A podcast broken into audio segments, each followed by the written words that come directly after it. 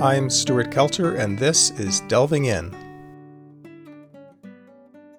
Today's guest, Helen Epstein, is an acclaimed writer of memoir, journalism, and biography. In her career as a journalist, she interviewed such legendary musicians as Vladimir Horowitz, Leonard Bernstein, and Yo Yo Ma. She's the author of three books about the transmission of intergenerational trauma. The first, Children of the Holocaust Conversations with Sons and Daughters of Survivors, was originally published in 1979. The second, Where She Came From A Daughter's Search for Her Mother's History, in 1999, and the third, The Long Half Lives of Love and Trauma, in 2018. All three books were named New York Times Notable Books of the Year and represent a 40 year process of self discovery. Today's interview will focus mostly on her first book, Children of the Holocaust. So, Helen, welcome to Delving In. Thank you. Thank you. So, before we delve into the book, tell us a little bit about what you're doing now. Well, like all of us, this is now the 3rd February. It started here. I live in Boston, and it started here in Boston in February of 2020. So now we're in 2022.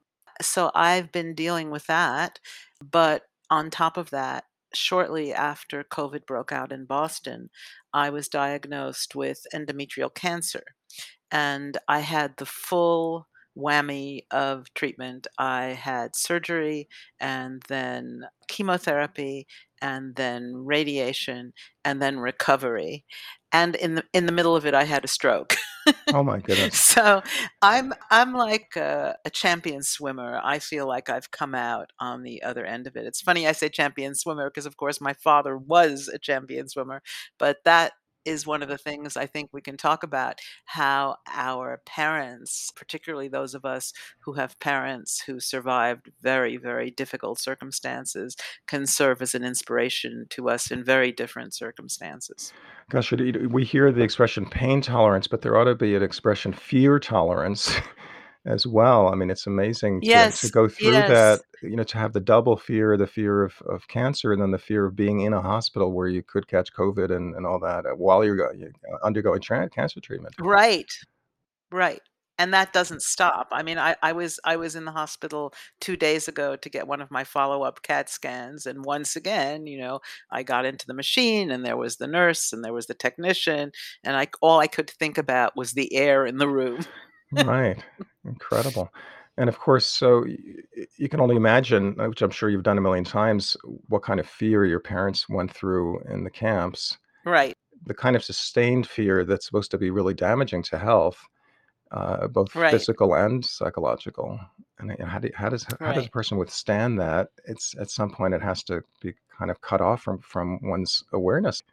I think the trick that I learned from my parents was uh, dissociation, that you simply uh, choose to put your attention somewhere else and you don't think about the reality of your situation. You don't dwell in the reality. You try and put your attention and your eyes and your ears elsewhere. And I'm extremely good at that. And I think it was very helpful to me during the whole cancer experience. Right. So I imagine it's maybe starts out not as a choice, but as something that that the body or the unconscious mind does for the person. But then if you can learn what you've done by dissociating, it can become a tool. You can actually use it use it deliberately. I think in the case of kids, of adult children of Holocaust survivors, I think that learning uh, these survival skills for many of us came extremely early and that it wasn't a conscious process. I think that if I look back at my own life, I think I learned to do this very, very early. And I learned to do it because my mother uh, was one of the Holocaust survivors who talked quite a bit. She herself had been in psychotherapy, she had been in psychoanalysis in the 1950s, Which is unusual, right, for survivors? which is extremely unusual. And the reason she was in analysis was she basically had a nervous breakdown. My mother was a very strong woman, but on the other hand, she had an awful lot to deal with in her post war life. she was an immigrant. They were in New York. They had absolutely no money. They left Czechoslovakia in 1948 with three suitcases. And my father was totally, totally incapable of functioning in New York. He did not speak any English at all. He was 44 years old and he was a former water polo player. so the only place that they played water polo in New York then was the New York Athletic Club, which was on Central Park South and it was restricted to Jews. They didn't let Jews in as members, let alone as players. So um, he had this idea that he would get a job as a water polo coach. And of course, that was out of the question. And there was absolutely nothing else he could do. So my mother was stuck with having to support the family, run the house, raise the kids. And um, it was really a lot for her. And in I think it was 55, she had a bit of a breakdown. She also was very physically handicapped by the camps. During a bombing in Hamburg, where she was in a slave labor camp, a roof had fallen on her back. And so she always had back problems. Plus, she always had stomach problems. Plus, she always had migraines. Plus, she was depressive to start with. So she was a very, very complicated, difficult mother. Very good in some ways and very difficult and challenging in other ways. But at any rate, I think that the way I developed my dissociative skills was by living with her because she would tell me things that were way too much for a small child to assimilate. And so I developed this very unusual, I think, way of processing information. I would listen to her and I would look as though I was totally attentive, but I mm-hmm. wouldn't let it really in.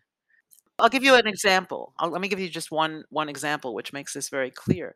My mother had an Auschwitz tattoo on her left arm, small, blue, discreet, for many years, and I'm talking about decades, I would not remember that number. It was one letter, four numbers, would not remember it. So that's that's what you really call tuning out. right. It's extreme tuning out and it's it's such an interesting I find it such an interesting combination of things because on the one hand, I wanted to be polite to my mother. I wanted to be sympathetic to my mother. I loved my mother. So I wanted to listen to her. So I pretended I was listening to her. I looked like I was listening to her. But I basically didn't take anything in. And is that at all, or, or was some of it being stored away and then, you know, kind of festering for a long time? I think, of course, much of it did get in when I first wrote Children of the Holocaust back in 19, I don't know, 19 mid 1970s, I thought of myself as having an iron box. And the iron box didn't was not one of these images that you dream up in English class. I really I really felt that I was carrying an iron box around in myself.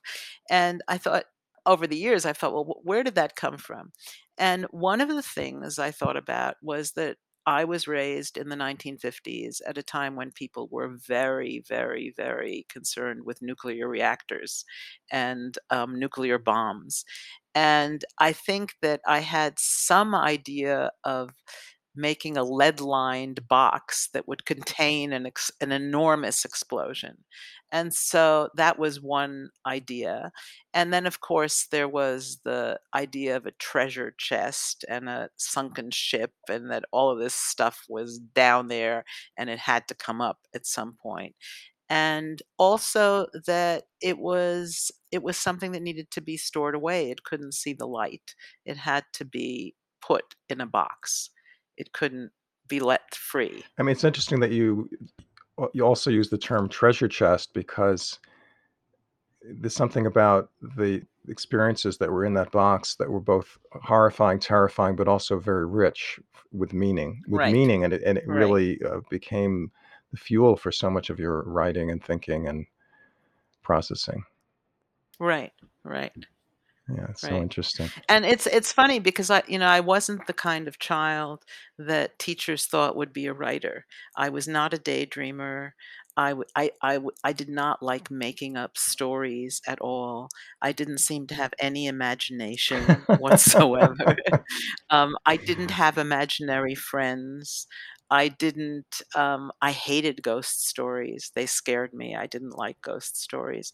So, in my elementary school, I remember very clearly what kind of child I was because my elementary school class was quite tight and we we kept in touch. And I certainly wasn't a creative writing kind of person. I was I was more of a leader. I was very musical. I I I led the class whenever we sang. I was always chosen to be Eliza in My Fair Lady, you know? I I was I was very active. I wasn't your typical writer persona at all. So how did it get started then, the the writing? I think my writing got started because I felt that there were things I needed to say that I couldn't say out loud, particularly to my mother. So, I think I actually started writing in 2 ways. I started I started writing letters to my mother because my mother was suicidal in addition to all of her other stuff, and she would lock herself up in the bathroom, which was the only room in our apartment that had a lock, and everybody would just kinda scatter, you know, I had a little brother who wanted nothing to do with any of this stuff. I had a father who felt incapable of dealing with my mother when she was this way, and so I was the person who wound up sort of loitering outside the bathroom door, and what I started doing was slipping notes under the door to her. And it's funny because I hadn't really pinpointed it exactly until this minute, but that is one of the sources of my writing. The 2nd source of my writing is when, uh, of course, like many of us, we were sent to summer camp, and we were told to write twice a week in the afternoons after lunch, and so I think that I got into the group idea of writing as communication in summer camp, which was when I was 7 or so. But before that, I was already slipping these notes to my mother, which were, of course, tremendously emotional, fraught notes, so that writing for me became connected with something urgent and immediate and necessary. Well, you took on a tremendous responsibility, you know, for keeping your mother going and making sure she was okay behind that bathroom door. It must have been so so frightening for a child. Yeah, it was, and I, of course, had no idea. When you're a kid, you have no idea what goes on in other people's homes, and, you know, since that time, of course, when you're an adult and you read all of these memoirs of what goes on in other people's homes, it was difficult, but it was psychologically difficult more than difficult in the, uh, physically abusive ways that you read about in so many people's memoirs. I think people think that people who survived the Holocaust must be incredibly strong and resilient, and your mother must have been in some sense that, but she also was extremely vulnerable and fragile all at the same time, and and some of that fragility even preceded the camps, uh, from what I've read.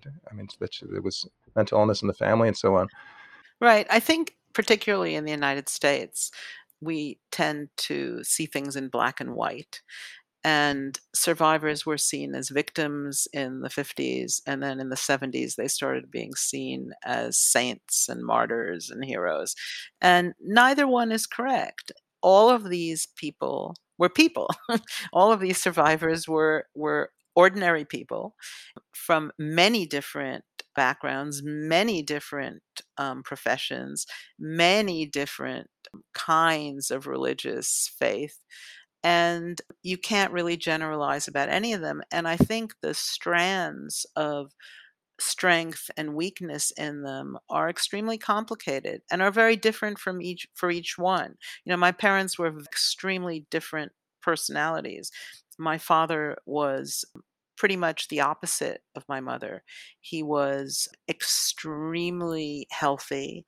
He loved, uh, sports and health, and, um, he was extremely physically disciplined. He got up every morning at six o'clock in the morning and took a cold shower every morning, and no matter what, rain or shine. And, um, he thought that was the best way to live. And and, uh, I remember when when his doctor told him he should stop smoking because it was bad for his health and that they had the data for it now, and he just went to the nearest wastebasket, threw out his cigarettes, and never smoked again. I mean, so the they're very different people. And luckily, my father was extremely optimistic and not depressive. So I had both kind of parenting. Yeah, so in his case, he he, I guess, was not prone to rumination, and he was able to sort of section it off, and I I I mean, I I don't claim to understand how these things work even though I'm a psychologist, but, uh, he was somehow able to put it out of his mind and move forward, Right. whereas your mom, it sounds like she was just tormented. Right. And my father, the other interesting part in our family, which is true of many families and really isn't talked a lot about among psychologists, and I really think it should be talked about more because it's true of all immigrant groups, is the role of language in child rearing when you are in an immigrant family. Because what happened in my family, my my mother was multilingual. She spoke 4 languages fluently. She was very highly educated. My father spoke only Czech. And he was 44 years old when he came here, and he found it almost impossible to learn English beyond a rudimentary level. So basically, until I was 10 years old, I spoke Czech with my father, which was fine because you know, I had a great vocabulary. You can speak when, you know, until you're 10 years old about almost anything, right? And um, but after 10, when I started moving into a sophisticated vocabulary, particularly in high school, my father and I could no longer really have great conversations because he didn't have the English and I didn't have the Czech. And I think that break, which is pretty tragic between parents and children in families where there's a language barrier is huge. I'm sure it's true in your area with um, Spanish speaking um, parents and English speaking um, children. And it's true, you know, for so many different populations. I mean, here in Massachusetts, we have Cambodians and we have Laotians and we have all kinds of Latino uh, populations. And I think this this paradigm gets repeated in all of these families. I think it'd be helpful to hear a little bit of historical background, starting with Prague, the city of your birth, which I understand before World War II had a thriving Jewish community, uh, well integrated into the cultural life of the city and making up about a third of its population. There aren't very many Czech Jews. There never were very many Czech Jews. It's nothing like the huge Russian Jewish community or the Polish Jewish community or even some of the Middle Eastern communities, you know, the Iranian Jewish community or the the Iraqi Jewish community. It was very, very small population. And the reason it was a small population is that it was kept artificially low over the centuries. There was a quota system for Jews. And basically, only the eldest son could inherit the property. Everybody else was illegal, basically. And so a lot of the younger siblings of Czech Jews wound up going to Hungary or, or, or to Poland. So my family on both sides are Czech Jews going back centuries, which is which is pretty unusual. There were four major settlements of Jews in Bohemia over the centuries outside of Prague. And my mother's family came from one of them, and my father's family came from the other one of them. And there are actually graves in these two towns. The towns are called Roudnice and Kolín. And there are graves in these two towns of my family that go back several centuries, and they are documented uh, several centuries back, which is kind of astonishing. I never knew this until I started writing my second book, which was Where She Came From, and I dug into the genealogical aspect of my family history. Until my mother died, I really didn't know very much about the pre war history. But, anyway, so my parents both came from these established old Jewish families. Old Jewish families in the Bohemian context does not mean religious. So it's it's not like I came from Hasidic families. The fact that I came from old families only means that they were in the place for a long time, but they had not been super religious for at least a century and a half. My father's family belonged to a Reform synagogue in this small town on the Elbe, and my mother's family had really drifted away from observant Judaism by pretty much the 1880s. And they were very assimilated to Bohemian Czech culture. You know, Czechoslovakia itself didn't become a nation until 1918. It was the province of Bohemia in the Austro-Hungarian Empire, and people spoke Czech. Yes, just for our listeners, the Reform Jewish movement started in 19th century Germany, so it's a relatively recent phenomenon. And my understanding, maybe I'm wrong about this, I, th- I thought that um, many of the Jews of Prague were also German speaking and were kind of really steeped in steeped in German culture. Yes, but remember, my parents didn't come from Prague originally. Their families, Ah, their families were from the countryside. So the situation in the Austro-Hungarian Empire in general was that in the cities, people spoke German, and almost everybody educated knew German, just like today, everybody educated pretty much knows English. But in the countryside, everybody spoke the national language, which in Bohemia was Czech and in Hungary was Hungarian. So, my father, for example, who grew up in the 20th century, in the, in the very first two decades of the 20th century, he grew up at a time of tremendous Czech nationalism. And so he never learned German because he thought it was you know, he thought it was the language of the colonialists, you know, so he never learned it, which was very bad for him because it did not help him in the war. Whereas my mother, who did grow up in Prague, my mother's mother moved to Prague in 1900. So my mother, who was born in 1920, was already born in Prague. My mother was a real city girl and she spoke German, Czech, English, and French really well. So my father was actually born into the Austro-Hungarian Empire. He was born in 1904 and Czechoslovakia became a state in 1918. So that was my father. My mother was born in 1920. So she had only known Czechoslovakia as a state. So they were different generations and they had very different historical orientations to the world, I'd say. after the war, they met. They met on the street.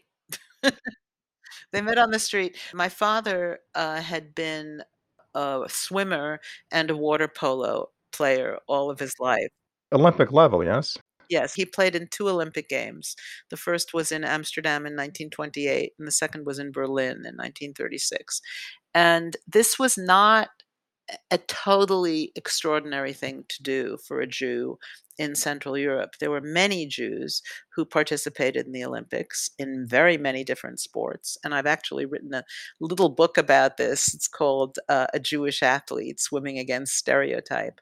And um, he grew up in this town that was on a river, and he used to swim in the river from the time he was about eight years old.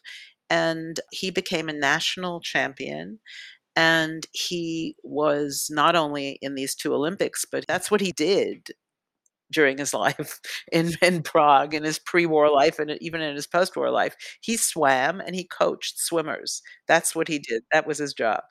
Well, to get to an Olympic level, you, you have to be pretty single-minded about your sport, I think. Right, right.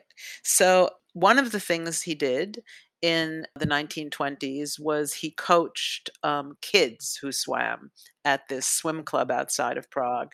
And one of those kids was my mother because at the time she was 13 and he was 29. Of course, he didn't pay any attention to her. You know, she was another kid. And um, after the war, when they both returned from the camps, they were both totally alone. They had both lost their entire families. And anyone, any familiar face was a major big deal. And so they recognized each other on the street. She recognized her former swim coach, and he recognized her vaguely as somebody who used to swim. And and they had lost their property as well, which I think was a pretty typical experience for survivors. That Any any property they Correct, they had lost everything. any property that they had before the war got uh, confiscated and then given to, or I don't know, given or sold to non-Jews who uh, then kept it. Right. They met on the street. It was 1946. They had it was spring, and um, my father, who was not very slick, said to my mother, "I haven't seen you at the swimming pool. Why don't you come to the swimming pool?" And so she came, and that the rest is history. Yeah, let, us get back to to your experience as as a child of uh, Holocaust survivors. In your own process, uh, the first phase, if if I can call it that, was the conversation stopper. You know, people would ask you about your background, and you would just sort of blurt out that your parents were in the camps, and then and then and then the friend, if let's say if this was in high school, let's say, would just know would not know what to say next. Right, but, you know, it was even earlier than that because, you know, we we just had one of these 50th anniversary reunions of our elementary school class, and all of the kids in my class told me that they had been coached by their parents not to stare at my mother's number, not to ask any questions about my mother's number, and they were told that whatever va- variant of the story they were told, they were told this was not to be talked about in our house. And it was just astonishing to me, you know, for us all to be now much older than our parents had been then and hearing what they had been prepped to do or not to do. So I was extremely aware of this. Also, I grew up on the Upper West Side of Manhattan where there were many, many, many people with numbers on their arms. So I did not think that my parents were unusual. It wasn't like growing up, say, where you are. If, if you were a Holocaust survivor in Las Cruces in, in um, 1950 and had a number on your arm, it probably would have been an extraordinary thing to see. But in Manhattan, it was not a big deal. Right. I grew up in Queens, and you know, there were members of my synagogue who had numbers, and I, I think there was a kind of an un, unspoken rule that don't ask. You know, don't ask. It's taboo. And I think one of the things that you've done is you've broken through taboos. And if you don't mind, I want to read a, a, a little paragraph from a review from the Tablet, which is, which is a Jewish online magazine eh, from June 26, 2018. And it goes like this It should be remembered that in 1979, when Children of the Holocaust first appeared, attributing anything seemingly negative to the dead or to the survivors was considered sacrilegious. Children of the Holocaust was groundbreaking because it defied an oppressive communal silence. Epstein openly discussed abuse and violence, dysfunctional family relationships. Her book was a breath of reality, a gift to children of survivors who had been unfairly burdened by silence and idealization of that generation which suffered such horrors. I think that's pretty pretty accurate. So it's really, uh, really a, an amazing thing that you've that you've done all, all these years. Of course, what's it, over 40 years ago now that uh, that the book was published, right. and uh, and writing subsequent books. Uh, in that review, it also talks about your subsequent books each each 20 years after the previous one. So it's been a long Right. process. My goodness. Right, yeah, it's been a very long process. I think each of the books in the trilogy are almost like a building block. What I discovered after many years of Children of the Holocaust and after both of my parents died, because both of my parents died relatively early. My mother was 69 when she died, my father was 71 when he died. So I was a I was a young person without parents and certainly no other family. So, one of the things I became very aware of was how much of the family tissue the Holocaust had destroyed. And I decided after my mother died that I wanted to try and build a bridge that went from way before the Holocaust, over the Holocaust to now. And that was the reason for this book called Where She Came From, which looks at about 150 years of Central European Jewish history, focusing on the women in my family. And that was really a historical book. I did a tremendous amount of research. And I really, really liked it because I was working in post Velvet Revolution Czechoslovakia. And it was a time of enormous goodwill to foreigners because, you know, they hadn't been run over by tourists yet, as they are now in Prague And so I lots and lots of people helped me, and it was a really great work of reconstructing the past for me and really creating my own grandmother and great-grandmother for myself. So if you had previously your family had been cut off by the at the roots in a sense, you were kind of re reclaiming the the roots.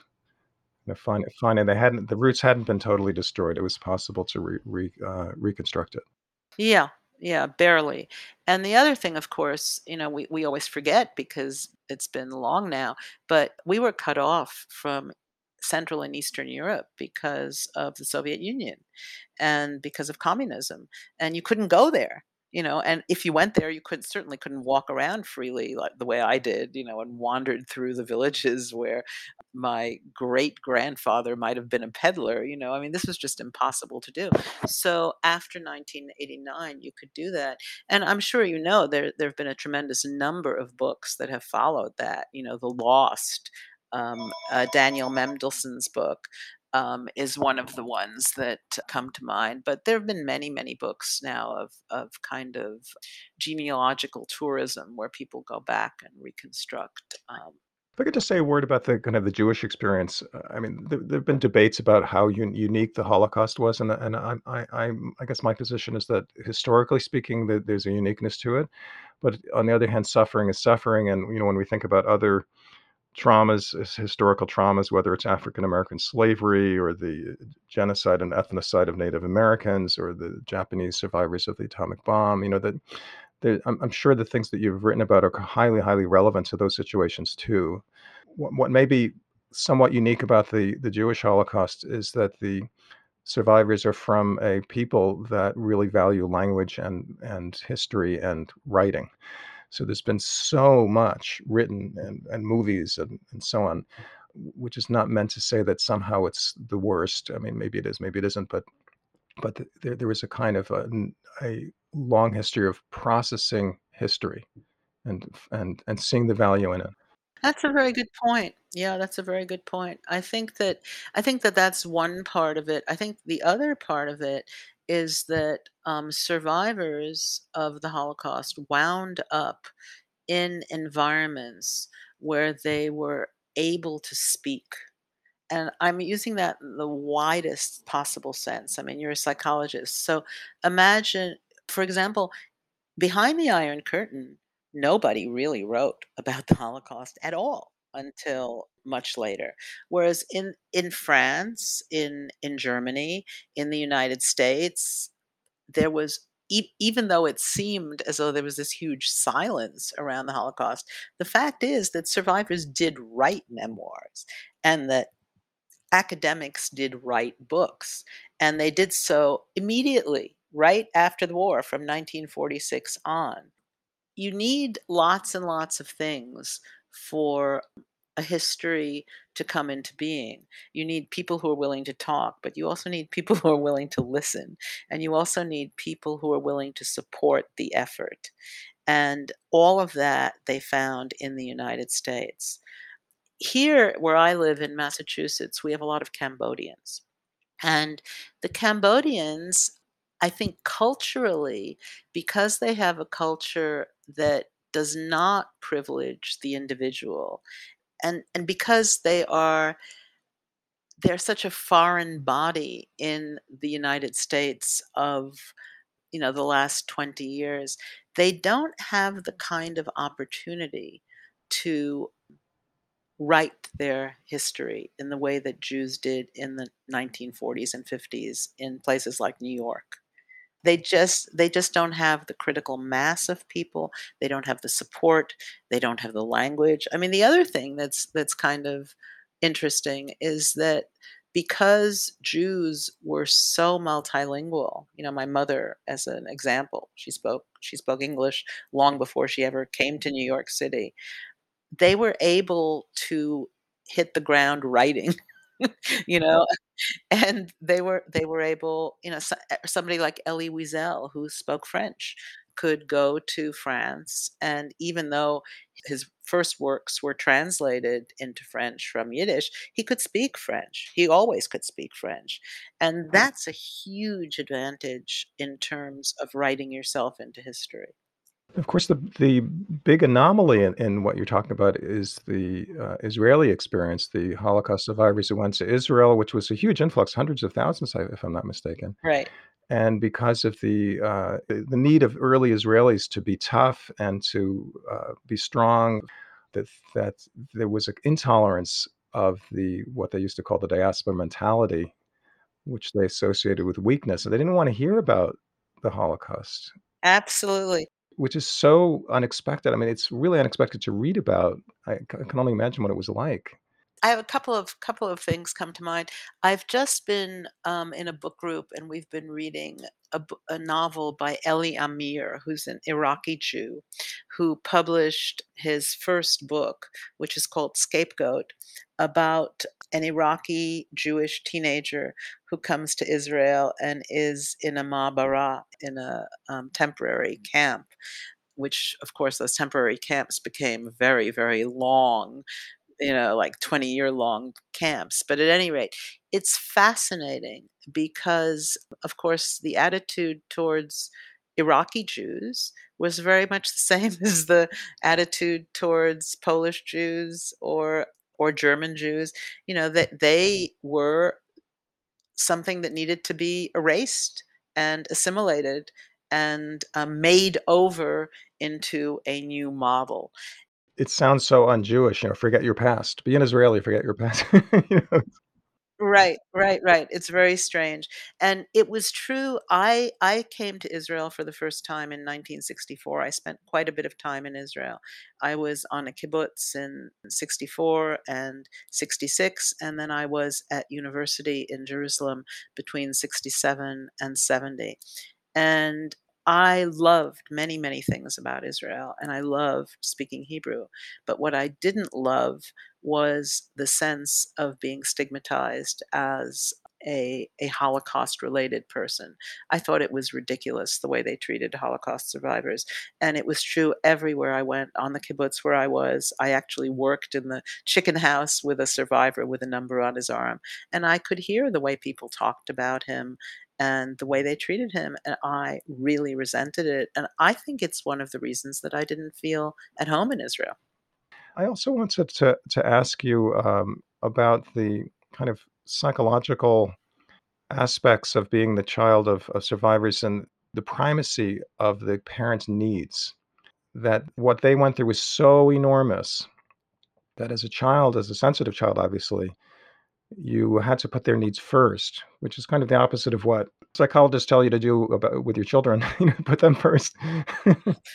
Absolutely. I think that certainly, you know, when you're a child, particularly back in the '50s, before the internet, before children's television, you know, like Sesame Street and all of these things that sort of show you what childhood is like globally or try to show you what childhood is like globally, I think people were very much, um, in the world of their own households and didn't really know what was going on in other households. I mean, I know in these reunions that we have, we talk about with with my elementary school friends that we did visit each other after school, and we knew what went on at lunchtime, and we knew what went on immediately after school, you know, in those hours between 3 and 5:30 before you had to go home and have dinner, but we really don't know what happened after that. We have no idea. We ha we never saw the fathers, the fathers were never around. We sometimes saw mothers who were housewives, but we really didn't see family dynamics. So, there was no way of knowing whether what was going on in your household was normal or not when you were a kid, and even in high school, I went to a high school where we really didn't didn't see each other's families in action. I really never saw anybody's family in action. So, there was no comparison, but yes, parent parental needs ruled our household completely, and also remember my father was born in 1904. He had a very Victorian idea of what parents did and what children did, and he decided what time dinner was, and everybody had to be at the dinner table at six o'clock. Everybody had to eat, um, without fussing about the food. Everybody had to not talk while they were eating because you don't, uh, interfere with nourishing yourself by talking, and it was it was very, very authoritarian, and my mother's needs were that she had to be taken care of emotionally, and I didn't really get it, you know, I didn't really get that this was not the normal way of, um, certainly American child rearing until I was I was having children myself. Yeah, I think there are plenty of families that still function that way, but less so among educated families. And I think what's unusual there is that this was an educated especially your mother, extremely educated, uh, and and yet there was a a lack of understanding of of child development, but I think that was typical in that in that era, kind of across the board in most most families, I would think, but th you you have the complication, though, of of this legacy of the the, uh, Holocaust and, uh, being in the camps and knowing that your mom was fragile and locking herself in the bathroom, and you don't know what she's doing in there, and and then you also talk about the, uh, the need to to seek out suffering and to try to understand what they went through. Um, th this is really incredible. I think the best way to understand that pattern is I know psychologists always say that you're drawn to people who remind you of people you know and people you love, and who are the people you love? Your parents. So, for a very long time, the kind of template that I had for friendship was people like my mother. You know, I was drawn I was drawn to people who were depressed, I was drawn to people who needed cheering up.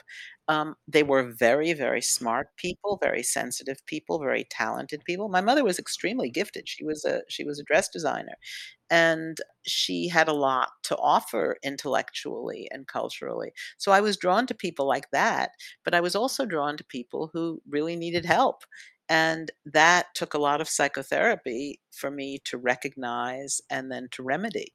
So that you wouldn't, uh, keep disappearing. Right, right.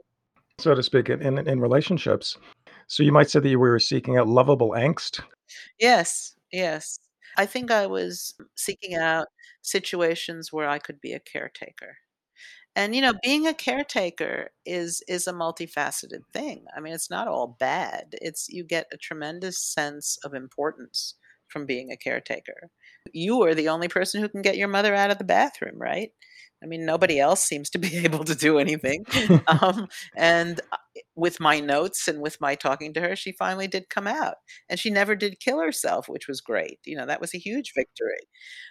So, there are points to be gotten in in being that kind of responsible child. You know, I have 2 brothers, by the way, and they did none of this stuff, and they have very different psychologies. So I have 2 brothers, and they're very much more like my father. They're both athletes, uh, they work in professions that are non-intellectual. They are both doing sports as we speak. One of my brothers right now is in Switzerland skiing, and the other one is in Florida playing golf and tennis. So I I wouldn't be caught dead today doing any of those things, you know? I'm in my house in lockdown, but they they can't live without physical activity, and I think that's what my father was like. And in and in your case, you were, I imagine, fulfilling some dreams of your mother, you know, by becoming a writer and and a famous one, uh, no no less. Kind of becoming, uh, super accomplished and and I don't know to what extent you're you you were, um, helping your mother vicariously by doing all that? I think she really, um, identified with me tremendously, and, you know, what we haven't talked about is is parents and children, um, identifying with each other, whether there's Holocaust or genocide or anything else in their family. But, you know, in many families, uh, parents and children look remarkably alike. I look remarkably like my mother. People sometimes mistake us on photographs, we look that much alike. And she identified very, very much with me, and she couldn't understand the places where we were different. And there are many places we were different. I had no interest whatsoever in fashion, and sh she lived for fashion. So it was it was difficult for her to separate from me when it came time to separate. She just couldn't see, well, why would I wanna separate from her? I mean, weren't things perfect the way they were? So there's a kind of idealization of her in a way, and also of the relationship, and it must have taken such a long time to unravel that. Right, very long and with a a lot of help from, uh, psychologists. You, you write in your book that uh, the psychoanalysts of the 1950s were slow to accept uh, the reality that mass adult trauma could cause permanent psychological and physical damage, that there was a kind of denial. it's you don't usually hear about the psychoanalysts having the denial. There wasn't a concept of PTSD yet. I mean, that only came with the Vietnam War. Actually, trauma studies really began, I think, in the eh, 19, early 1980s. And until then, it's such an interesting history. I've, in my third book of this trilogy, The Long Half Lives of Love and Trauma, I get into a little bit about the history of trauma studies itself.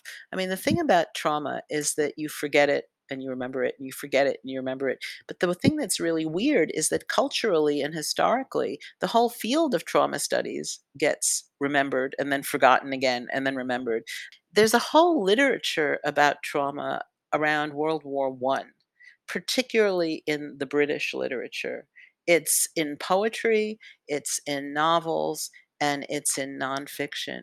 And all of that was kind of forgotten until, as you say, the Vietnam War brought trauma back front and center into the consciousness of Americans. It's interesting that the Second World War, the trauma that the soldiers experienced the the the soldiers of all the different countries that that participated experienced kind of got overshadowed by the survivors by Hitler's victims and the soldiers felt so many I've, I've met many so american soldiers who were in the second world war and they all kind of said well how could we how could we make any claim to suffering when we had seen what went on in the camps. And they had actually, a lot of them had witnessed the camps, they had liberated the camps. So I often hear that when I was in Czechoslovakia, you know, one of, I think one of the reasons so many people helped me was I was perceived as one of the rare children of Jews who had survived the Second World War because there are very few Czech Jews who survived. There was something like maybe 10,000 Czech Jews who survived the war. It was ridiculously small number. I, I was in Prague uh, several years ago, and I saw the synagogue. Old New Synagogue. The one that had all the names oh, of, yes. of the families. Yeah, yeah. Just uh, just enormously high and uh, walls, every wall covered with names of Czech Czech Czech families, not just not just individuals. Right. Yeah. Well, I was wondering, with the time remaining, if you'd like to return to the uh, theme from the very beginning of our interview to talk about your experience of as a cancer uh, survivor and how your being a child of Holocaust survivors has helped you. Yeah. I'm actually just still still processing it, but I know that um, from the very beginning when I was diagnosed, I just felt that I had to be super focused and I had to just do what had to be done. And that phrase, do what had to be done, just seemed to be such an inheritance from both my parents. My father had been, in addition to being a water polo player and an Olympic athlete, he was also a lieutenant in the Czech army. And in one of the major ironies of his life, his garrison, his military garrison, was Terezin. And after he was a lieutenant in Terezin, he became a Jewish prisoner in Terezin.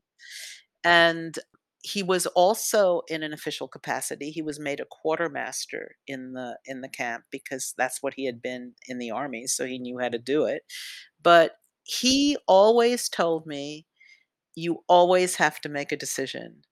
There is making any decision, even a wrong decision, is better than hesitating. And that was somehow drilled into me all my life.